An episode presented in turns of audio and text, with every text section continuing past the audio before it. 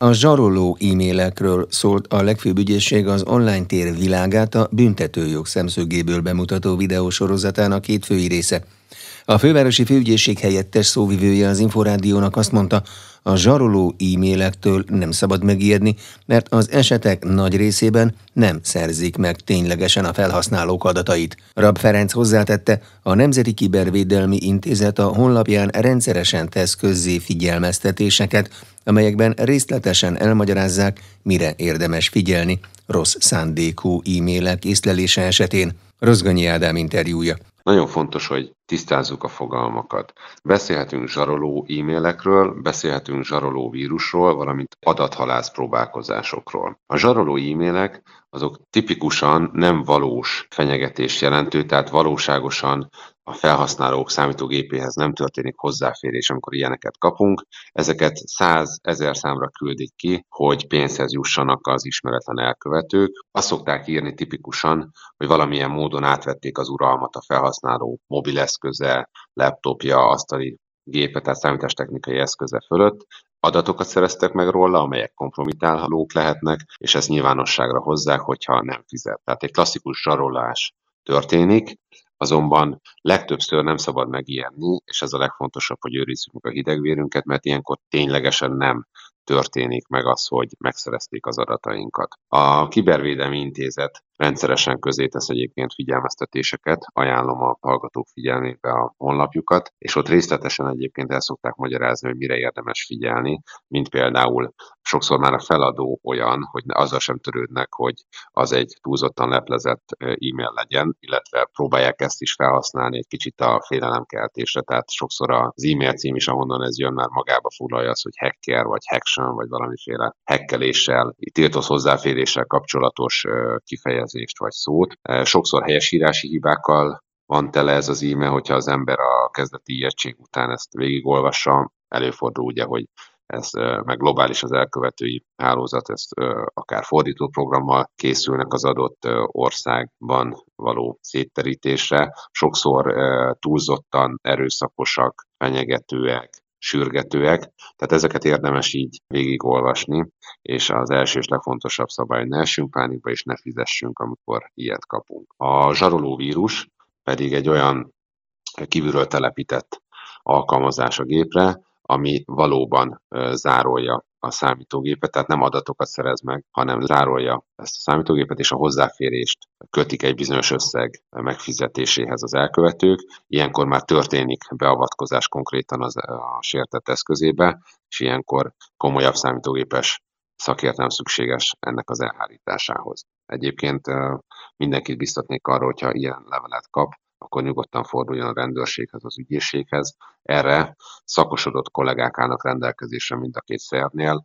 Működik az úgynevezett cybercrime, kiberbűncselekmény elleni hálózat is, tehát erre külön megfelelő szakképzettséggel felvértezett kollégák vannak, akik tudnak ilyen esetben segíteni, de más állami szervekhez is, mint az előbb említett kibervédelmi intézethez is lehet fordulni. Előfordul, hogy nem zsarolás útján, hanem megtévesztés útján próbálnak pénzt szerezni, amikor egy fizetési felszólítást kapunk, esetleg egy olyan cégtől vagy cégnek tűnő feladótól, akivel egyébként kapcsolatban lehetünk, vagy azt állítják, hogy gyorshajtást követett el a sértett és fizessen ilyen-olyan összeget, utaljon át. Itt nagyon fontos megint a hidegvér, és ellenőrizni kell, hogy valóban történt-e bármiféle olyan cselekmény, ami miatt nekünk fizetni kéne. Tényleg az a feladó. Ilyenkor cégneveket próbálnak lemásolni, de maga a feladó e-mail címe egy-két karakterben el szokott térni a valós cégnévtől, vagy esetleg egy közszolgáltatótól, vagy nagy Isten rendőrségtől, hogyha ilyen gyorshajtásra hivatkoznak. Tehát ezeknek mindig utána kell járni, hogy tényleg történt-e bármi, miatt fizetni kell, akkor inkább menjünk el személyesen ügyfélfogadó irodába, járjunk utána az ismert telefonszámnak, ne az e-mailben megjelölt esetleg ügyfélszolgálatos telefonszámot hívjuk fel. Tehát nagyon fontos, hogy megint hidegvérűen, okosan, ügyesen ellenőrizzük ezeket. Előfordul, hogy euróban kérik a fizetendő összeget, mondván, hogy ilyen-olyan jogcímen tartozunk, hogy a főszabályként nem euróban kell Magyarországon fizetni, tehát ez is egy árulkodó jel lehet, de ugyanúgy a helyes írási hibák. Adathalász próbálkozások pedig egy harmadik kategóriát képviselnek. Maga az adathalászat az nem egy jogi eredetű fogalom, de használja a joggyakorlat. Lényegében, amikor tiltott módon jogellenesen szerzik meg adatainkat, és ezekkel később visszaélnek. Ugye tipikusan ilyenek a bankkártya adatok, mert azon keresztül hozzáférhetnek a bankszámlához, és így tudnak kárt okozni az elkövetők. Sokak által ismert a rendőrség is sokat tett azért, hogy ez közfigyelem középpontjába kerüljön, és az ügyészségi kommunikációnak is része volt az adat halász csomagküldő üzenetek, amikor a mai világban járványhelyzetben meg pláne nagyon sok csomagot rendelünk, adunk fel, és erről kapunk értesítő e-maileket, SMS-eket. Ilyenkor előfordul, hogy nem figyelünk kellően, és egy olyan üzenetben egy linket nyitunk meg, ami tovább visz minket egy ilyen adathalász oldalra, és megszerzik az adatainkat. Tehát nagyon fontos, hogy itt is elsőnek ellenőrizzük, hogy tényleg várunk-e ilyen csomagot, tényleg küldtünk-e ilyen csomagot, és önmagában, ha az üzenetet megnyitjuk, a esetek többségében nem kell megijedni, akkor van nagyobb baj, hogyha az üzenetben levő linkre rákattintunk. Arra is figyelni kell, más típusú adathalászati próbálkozás, amikor bankok nevében küldenek. Itt is figyelni a feladó e-mail címre, figyelni esetleg, ha megadnak telefonszámot, hogy az eltére az egyébként a bankok honlapján látható hivatalos telefonszámoktól, tehát ezekre nagyon kell figyelni, és az is nagyon fontos, hogy a bankok sosem kérnek egyébként kifejezett bankszámla adatokat e-mailben. Tehát a bankoknál is megvannak a kétszintű hitelesítések, nagyon sok minden csak személyesen lehet elintézni, pont azért, hogy az ügyfélazonosítás megtörténjen. Tehát erre is figyelni kell, hogyha olyan kifejezett adatokat kérnek banknevében e-mailen, azt sose adjuk meg, hanem járjunk utána és tisztázzuk, mert jó eséllyel egy adathalász próbál minket megkárosítani. Tehát fő az elővigyázatosság. Egyébként az ki szokott derülni, hogy ki, vagy kik állnak a zsaroló e-mailek, adathalász kísérletek mögött? Ugye az online térnek nagy előnye az elkövetői oldalról, hogy az elkövetés helye az szinte bárhol lehet a világon. Vannak magányos csoportos elkövetők a világ minden tájáról. Ugye a büntetőjog egyfelől ad egy absztrakt védelmet, egy elvont védelmet, hogy tiltja ezeket a magatartásokat, de hogy már említettem is, konkrét védelem is van, ugyanis a bűnüldöző hatóságok is fejlesztik magukat, egyre jobban erre szakosodnak kollégák, és nagyon sok esetben egyébként lehet azonosítani elkövetőket, és sikeres felelősségre vonások is történnek. Természetesen, hogyha bekövetkezik a kár, akkor azt sokkal nehezebb már megtérítetni, azonban van erre is egy speciális lehetőség a büntetőjárás keretében is a sértett az úgynevezett polgári jogi igényt érvényesíthet, tehát nem kell neki külön pereskedni a pénzéért a legtöbb esetben, hogy ha már egyszer valakit elítéltek, hanem egy eljárásban, a büntetőeljárásban lehetősége van arra, hogy a sértetti jogait érvényesítse. A legfontosabb egyébként a megelőzés, még akkor is, hogyha a bűn, bűnfelderítési mutatók javulnak ebben a körben, és többször sikerül felelősségre vonni az elkövetőket, akkor is a legfontosabb a megelőzés, és ezért is köszönöm ezt a lehetőséget, hogy szót ejthetünk önöknél is erről az edukációs videóról, illetve ezekről a kérdésekről. A legfőbb ügyészség most már nagyon aktívan kommunikál, és Magyarország ügyészség aktívan kommunikál a legnépszerűbb videó megosztó oldalon, illetve közösségi média profillal is rendelkezik. Ezeket érdemes egyébként gyakran felkeresni. Ez az edukációs videósorozat is folytatódik majd még. Lesznek további részei, ahol kitérünk egyébként például az online vásárlások kapcsán, mire érdemes figyelni. Az elmúlt időszakban a járványhelyzetet is sokan próbálták kihasználni csalóként, akár úgy, hogy szájmaszkokat vagy egyéb egészségügyi termékeket adtak el, vagy akartak eladni, úgyhogy azokkal nem is rendelkeztek. Tehát a bűnözés az nyomon követi és napra készen követi az élet és a társadalom változásait, és a bűnöldöző hatóságok pedig igyekeznek, ha lehet a bűnözők elévágni, de amennyiben nem, akkor pedig frissiben azonosítani és elfogni őket. Tehát azt szeretném javasolni minden hallgatónak, hogy tanuljon, képezzen magát, figyeljen az online veszélyekre, és legyen óvatos, szemfüles. Lehet látni egy olyan tendenciát is egyébként, hogy például akár a nagymama, nagypapa korosztály is sokkal szemfülesebb, sokkal óvatosabb, gyakrabban fordul hozzátartozókhoz, hogyha gyanús üzenetet kap, vagy valamiféle gyanús online tevékenységet észlel, tehát ezért érdemes odafigyelni, nagyon is óvatosnak lenni. Nem szabad, hogy persze, hogy ez túlzott legyen, tehát ez nem kell, hogy megbénítsa az online tevékenységünket, de minden eset egy folyamatos figyelés, és tényleg, hogyha bármiféle módon tőlünk pénzt akarnak kérni, bármilyen jogcímen, akkor ezt mindig ellenőrizzük, járjunk utána, és lehetőleg vagy személyesen, vagy az ismert ellenőrzött csatornákon. Rab Ferencet a fővárosi főügyészség helyettes szóvivőjét hallották. Paragrafus. Minden, ami jog. Az európai öröklési bizonyítványjal az örökösök és egyéb öröklési jogviszonyban érdekelt jogalanyok igazolhatják más uniós tagállamban az öröklési jogaikat. Mondta az Inforádiónak a Magyarországos Közjegyzői Kamara Közjegyzői Intézetének vezető helyettese. Utalt arra is, hogy Dánia és Írország nem vett részt a rendelet elfogadásában, ennek eredményeként az E2 tagállam hatóságai által kezelt határokon átnyúló öröklési eljárásokra továbbra is a saját nemzeti szabályai az irányadók. Az öröklési bizonyítványról és az azt bevezető európai öröklési rendeletről Balog Tamással beszélgettem. Minden embernek a természet miatt van tapasztalata az örökléssel, de az, hogy Európában hogyan működik a rendszer, mert hogy utazhatunk is, és a családtagjaink a világ minden részére eljuthatnak, ez nem teljesen világos. Hogy működik az európai öröklési rendszer, legalábbis annak a papíros része? Az európai öröklési rendszer nagyban egyszerűsítette, legalábbis erre tett kísérletet az európai öröklési rendelet. Ez a 650 per 2012-es számot viseli, ez egy Európai Uniós Parlamenti és Tanácsi rendelet, amely 2015. augusztus 17-e óta alkalmazandó, és a célja az, hogy a Európai Unióban a határon átnyúló öröklések gyorsan, zöggenőmentesen és hatékonyan kerüljenek rendezésre. Ebből a célból hozta létre az Európai Öröklési Rendelet az Európai Öröklési Bizonyítvány. Ez az Európai Öröklési Bizonyítvány egy Európai Uniós tagállamokban használatos okirat, amelyel az örökösök, illetve egyéb öröklési jogviszonyban érdekelt jogalanyok igazolhatják más tagállamban, más uniós tagállamban örökösi jogállásukat, öröklési jogaikat, azt, hogy bizonyos hagyatéki vagyontárgyak őket, mint örökösöket megilletik. Tehát ez egy Európai Öröklési Rendelet által létrehozott jogintézmény, amely nagy jelentőséggel bír, egy fontos vívmánya a rendeletnek. Hogyan keletkezik ez a bizonyítvány? Ez a, az Európai Öröklési Bizonyítvány egységes joghatásokkal bír, viszont mindig a, a joghatásai a származási tagállam jogából erednek, vagyis a, egy hatóságnak, szervnek, közjegyzőnek, bíróságnak, aki éppen az adott államban lefolytatja agyatéki eljárást, vagy kiállít egy öröklési viszonyokkal kapcsolatos közokiratot, ő azt, amely jogot ő alkalmazza az öröklésre, abból fakadó jogokat tulajdonképpen konvertálja ebbe az Európai Öröklési Bizonyítványba, mely egy egységes, standard minta szerint elkészített nyomtatvány, és egyértelműen látszik belőle az, hogy ki az örökhagyó, ki az örökös, őket milyen jogok illetik meg. A Magyarországon ez úgy néz ki, hogy a közjegyző, aki ugye illetékes az adott hagyatéki ügyben, lefolytatja a hagyatéki eljárást, a hagyatékátadó végzést, a határozatot, amely hagyatéki eljárás végén születik, a hagyatékátadó végzést meghozza,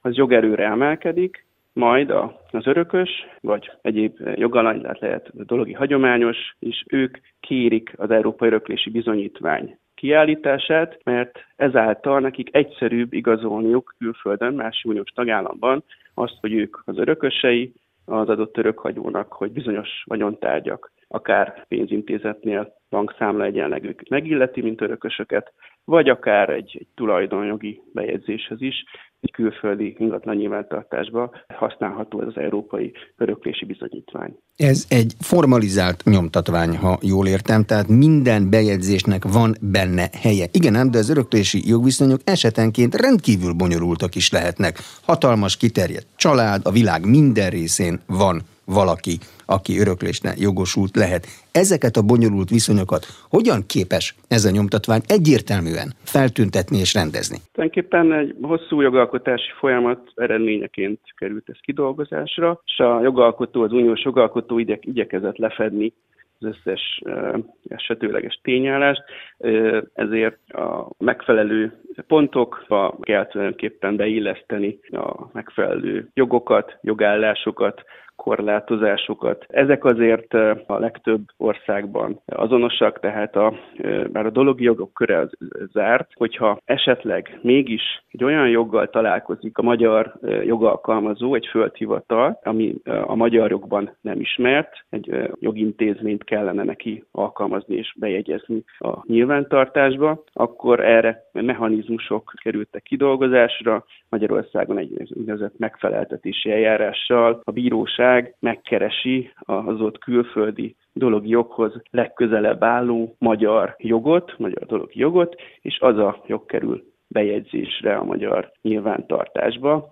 Tehát bár tényleg nagyon sokrétű a világ dologi jogi rendszere, illetve az öröklési joga, azért a minden ország próbálja megpróbálnia megtalálni a megfelelő megoldást ezek a helyzeteknek a kezelésére. 15-ös a jogintézmény, 15 meg 7, az még csak 7 év. Belejöttek a jogalkalmazók? Az öröklés ugye az, amióta ember létezik a Földön, azóta van. Így van, mondhatjuk, hogy Magyarországon a közjegyzők rendszeresen és egyre nagyobb számban állítják ki az európai öröklési bizonyítványt. Hozzá kell tenni, hogy nem kötelező ezt alkalmazni, nem kötelező ezt kérni az örökösöknek.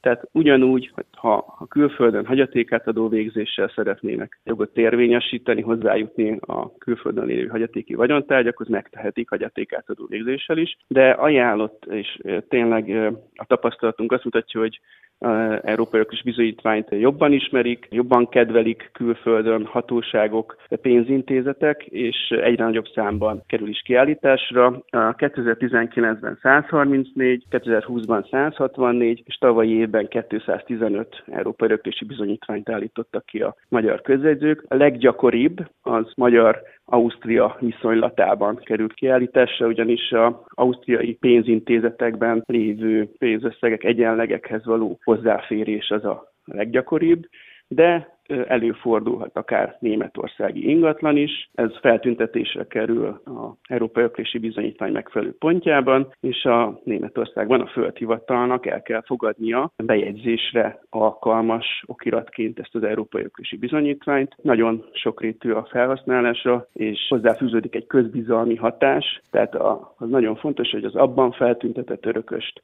el kell fogadni örökösnek, annak a harmadik személynek, akik ezt bemutatják, és tény ténylegesen az a jogállás, az megilleti őt, ami abban a bizonyítványban szerepel. Ugye a közjegyzőség látja a saját maga által létrehozott, kiállított öröklési bizonyítványokat, de amit Magyarországra irányulóan állítanak ki, azt nem feltétlenül, ezt nyilván nem a közjegyzőknél fogják csak bemutatni, hanem a bankban vagy bárhol. Van adatuk arról, hogy Magyarország irányában mennyi ilyet állítanak ki? Sajnos nincsen. Nincs ilyen kötelezettség nyilván, hogy bemutassák, vagy tudomásunkra jutassák a, ezeket a európai bizonyítványokat, így nem tudunk sajnos erre statisztikát mondani. Amikor esetleg valamilyen probléma merül fel, a, tipikusan ez az az eset volt, amikor is Németországból Magyarországra érkező európai öröklési bizonyítvány a magyar ingatlan nyilvántartás nem tudott kezelni, miután nem került feltüntetésre az az ingatlan, az ingatlannak az adatai, amely viszonylatában kiállításra került ez a Németország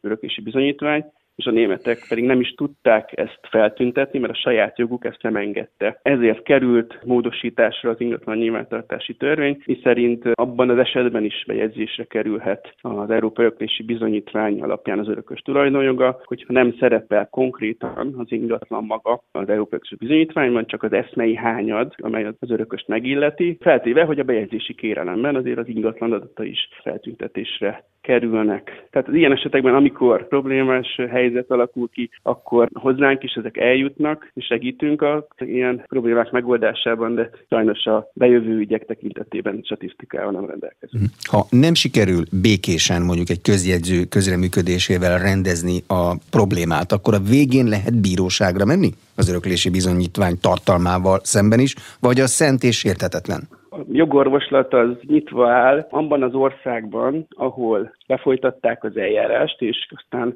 ez alapján kiállításra került az Európai Bizonyítvány, ott támadható, ott lehet fellebbezni, de miután ez egy olyan nem határozat, hanem egy okirat, hogyha Magyarországról beszélünk, akkor az Európai Öktési Bizonyítványjal szemben jogorvoslati lehetőség nincs, viszont az alapul szolgáló hagyatéki eljárás tekintetében ugyanúgy fennáll a magyar jog által biztosított összes jogorvoslati lehetőség, tehát ugyanúgy lehet hagyatéki per, öröklési per, majd annak lezárultával, jogerőre emelkedéssel kiállítható egy új európai öröklési bizonyítvány. Amennyiben ilyen helyzet áll fenn, hogy megtámadták a hagyatékátadó végzést, per van folyamatban, akkor fel kell függeszteni a már kiállított Európai Öröklési Bizonyítvány hatáját. Mm, vagyis a probléma keretkezésének a helyén kell azt orvosolni, és nem később. Így van. Pontosan, így van. Balog Tamást a Magyarországos Közjegyzői Kamara Közjegyzői Intézetének vezető helyettesét hallották.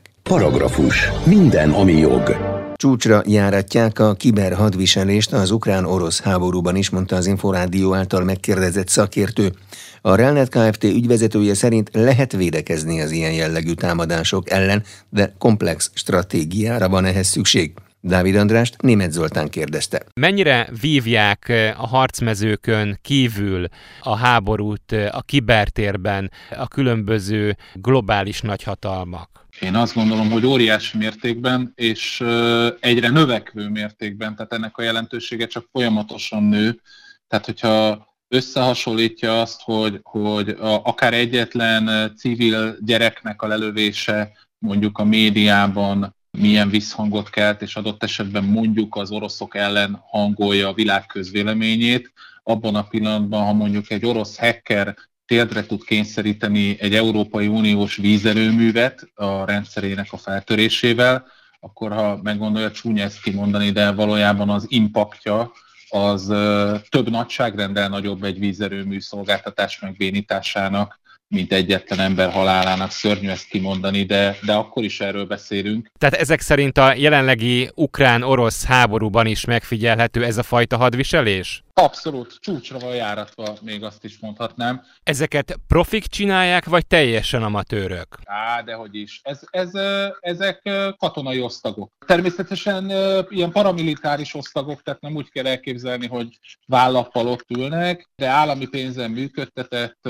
hatalmas hacker csapatok is dolgoznak ezen. Természetesen még mindig vannak amatőrök is, de jól látszik, hogy, hogy a, a prímet már réges-rég átvették a pénzért dolgozó profik. Mik a legújabb újabb trendek, és egyáltalán mit lehet látni, hogy ez a fajta kiberhadviselés milyen országok között, vagy pedig globális szinten hogyan működik, hol jelenik meg, hol jelennek meg? Hát ugye a kiberhadviselésnek egy, egy sajnálatos sajátossága, hogy ugye a klasszikus fizikai hadviselésnél ugye mondjuk egy országnak vannak határai, és akkor tudja, hogy honnan jöhet a támadás. A kiberhadviselés esetében nagyon-nagyon-nagyon jellemző az, hogy különböző köztes szervereket törnek föl a világ bármely pontján, és onnan indítják a támadást, tehát egy orosz támadás simán érkezhet Uruguayból is hozzánk.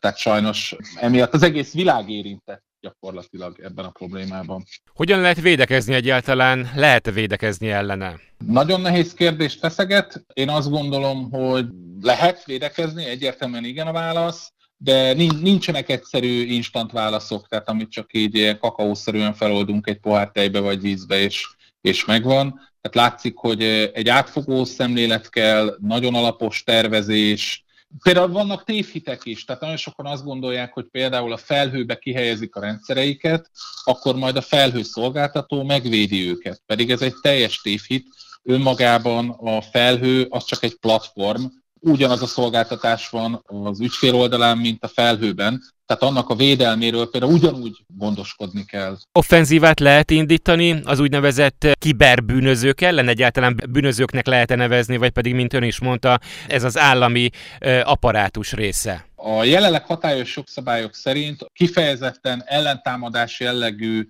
lépéseket tilos tenni, ez gyakorlatilag ugyanúgy önbíráskodásnak minősül, mint, a, mint, mint a klasszikus önbíráskodás. Tehát jelen pillanatban csak a, a, a defenzív védelem engedélyezett a mondjuk úgy, hogy polgári lakossági felhasználóknak. Dávid Andrást a Relnet Kft. ügyvezetőjét hallották. Paragrafus. Minden, ami jog.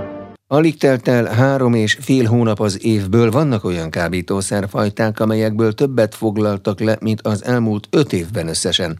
Rezsek Győző kérdezte Csákó Ibolyát, az Országos Rendőrfőkapitányság bűnügyi főigazgatóság bűnügyi főosztályának kiemelt főreferensét. Olyan eredményeink voltak, ami még soha eddig. Az jó hír, hogy sikerül felderíteni minél több bűncselekményt, és így mondjuk elérni azt, hogy kevesebb kábítószer kerüljön a piacra. Ugyanakkor Kérdés ilyenkor az is, hogy ez azt is jelenti, hogy egyre többen foglalkoznak ezzel, és egyre több a kábítószer, az utcákon, a fekete piacon? Igen, ettől tartunk, hogy egyre többen foglalkoznak vele, és az is biztos, hogy mi is egyre jobbak vagyunk. Milyen eredmények voltak akkor idén eddig? A nagy ügyekről beszélek, február 15-én elfogtunk három olyan szemét, aki 40 kg amfetaminolajat forgalmazott, amiből 100 kg amfetamint lehet előállítani. Szintén február 15-én lefoglaltak a készenléti rendőrség, a Nemzeti Nyomozóiroda munkatársai több mint 100 kg új pszichoaktív anyagot. Ha 5 évre visszamenőleg az egész évi lefoglalási adatokat elemezzük, akkor is ez az egyszeri lefoglalás több, mint az 5 éven összesen több száz ügyben lefoglalt új pszichoaktív anyag. Trendváltozás is van, tehát a designer és a pszichoaktív drogok felé mozdult el a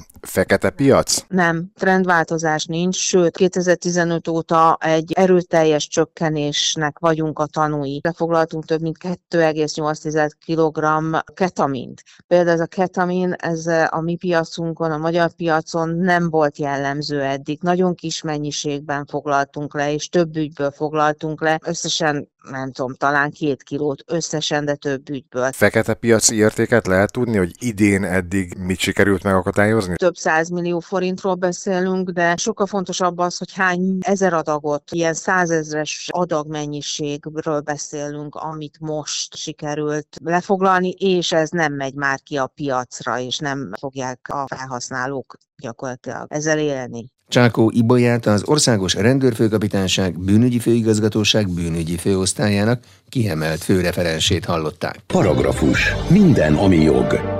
Idén március 21 és április 18 között tartják a tavaszi szezonális élelmiszerlánc ellenőrzést, Számolt be az Inforádiónak a Nemzeti Élelmiszerlánc Biztonsági Hivatal élelmiszer és takarmánybiztonsági igazgatója. Leva György elmondta, a tavaszi szezonális élelmiszerlánc ellenőrzés a húsvéti ünnepekhez köthető gasztronómiai hagyományoknak megfelelő termékekre fókuszál. A Nemzeti Élelmiszerlánc Biztonsági Hivatal által koordinált akció során a járási hivatalok, valamint a nébik ellenőrei kiemelt figyelemmel vizsgálják a friss húsokat, a pácolt, füstölt, nyers vagy főt húskészítményeket, különösen a húsvéti ünnepek előtt keresett sonkát és tojást. Kalapos Mihály interjúja a húsvét előtti időszakban már több mint egy évtizede különösen a szezonális termékekre és a húsvét ünnepőhöz tartozó termékekre terjesztjük ki az ellenőrzési tevékenységünket. Így végül is az ellenőrzés is egészen április 18-áig fog tartani. Ilyenkor jellemzően a különböző friss húsok forgalmazását szoktuk ellenőrizni, hiszen ezeknek a forgalma is jelentősen megnő. A jelen időszakban különösen ellenőrizni fogjuk a forgalmazott termékek származásának jelölését. Talán legfontosabb ünnepi termékkörünk a különböző pácolt, füstölt, nyers vagy főtt húskészítményeknek a forgalmazása, előállítása. Ezek a húsvéti sonka termékkörben mozgó húsoknak az ellenőrzése is meg fog történni mind az üzletekben, mind a piacokon egyaránt, sőt az ellenőrzés első felében természetesen a húsüzemekben is ellenőrzéseket fog tartani. Itt is a nyomonkövetése, jelölése, lejárati idő feltüntetése a fő szempont. Figyelünk arra, hogy a sonka megnevezést csak olyan termék viselhesse valóban, amelyik megfelel a magyar élelmiszerkönyv előírásainak. A következő termékcsoport az különböző édesipari termékek forgalmazásának ellenőrzése. Itt is a nyomon követhetőséget, jelölést, a minőség megőrzési idő feltüntetését és a, annak való megfelelést fogjuk ellenőrizni. Ha már húsvét, akkor ugye mindenképpen biztosan lesz majd tojás is az asztalokon. Ugye az is érdekes, hogy ezeket a tojásokat jelölni kell, de ha 50 tojótyúk alatti gazdaságokról beszélünk, akkor ott nem kell jelölést alkalmazni, ugye? Igen, így van. A tojás is az egyik legfontosabb kelléke a húsvétnak. Azt talán kevesen tudják, hogy ebben az időszakban jelentősen kulminál a magyar tojásfogyasztás. Sajnos elég kevés tojást fogyasztunk, és ebben az egy hónapban tulajdonképpen a éves tojásfogyasztásnak a egyötöde is elfogyhat, és valóban ellenőrizni kell azt, hogy a tojások honnan származnak, ezért a tojáscsomagolókban, üzletekben, piacokon is ellenőrizni fogjuk a tevékenységet, és valóban így van, éppen a kistermelői friss tojásoknak a piacra jutását elősegítendő. Egy ilyen engedmény létezik, hogy az 50 tojótyúk alatti gazdaságok, tehát jellemzően a kistermelők tojásait nem kell jelölni. Egyébként a boltokban érdemes erre a dologra odafigyelni, hiszen a tojáson található jelölésből tudhatjuk meg, hogy milyen tartási módból származó tojást vásárolunk, és az sem lényegtelen, hogy melyik országból származik a tojás. Egy jó minőségű friss magyar tojással nem versenyezhet az esetleg hosszas úton ide került és esetleg túltárolt külföldi tojás. Az, hogy most ezekre a termékkörökre figyelünk speciálisan, nem jelenti azt, hogy a többi termékkör kimaradna az ellenőrzésekből. Az ellenőrzéseket egyébként a NÉBIK szakértői is és a megyei kormányhivatalok szakértői is. A Nemzeti Élelmiszerlánc Biztonsági Hivatal élelmiszer és takarmánybiztonsági igazgatóját Pleva Györgyöt hallották. Paragrafus. Minden, ami jog. Jogi magazinnal legközelebb egy hét múlva jelentkezünk.